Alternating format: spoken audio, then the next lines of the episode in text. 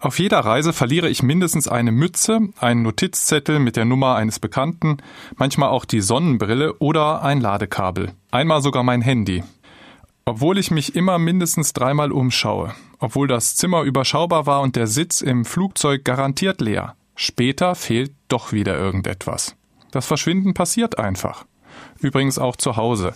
Da verschwindet zum Beispiel immer der eine Socken. Ein Phänomen, wobei Phänomen aus dem Griechischen übersetzt Erscheinung heißt, und genau das tun die Dinge eigentlich nie, zumindest bei mir nicht. Suchen hat seine Zeit, verlieren hat seine Zeit, sagt schon das Alte Testament ein wenig achselzuckend. So ist das eben bei uns Menschen.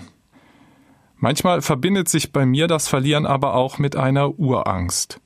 Mit der Angst, dass ich ganz und gar verloren gehe. Mir alles durch die Hände rieselt, ich nichts festhalten kann. Gut übrigens, dass das bei Gott anders ist. Da gilt der Grundsatz aus dem Josua-Buch. Der Herr dein Gott ist mit dir in allem, was du tun wirst. Bei dem gehe ich nicht verloren. Der hält die ganze Welt und alles, was in ihr ist, in seiner Hand. Die Zuversicht des Glaubens hilft mir auch, das Suchen und Verlieren meines Lebens entspannter zu sehen. Das Wiedererscheinen geduldiger abzuwarten.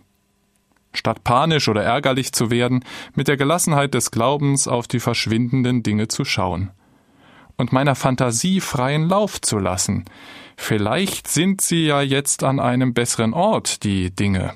Ich stelle mir vor, wie sie dort erscheinen und mein Socken setzt wichtigtuerisch die Mütze und die Sonnenbrille auf, benutzt das Ladekabel als Gürtel und ruft mit meinem Handy die Nummer vom Notizzettel an. Und dann meldet sich Gottes Stimme und sagt, Herzlich willkommen, hier seid ihr richtig.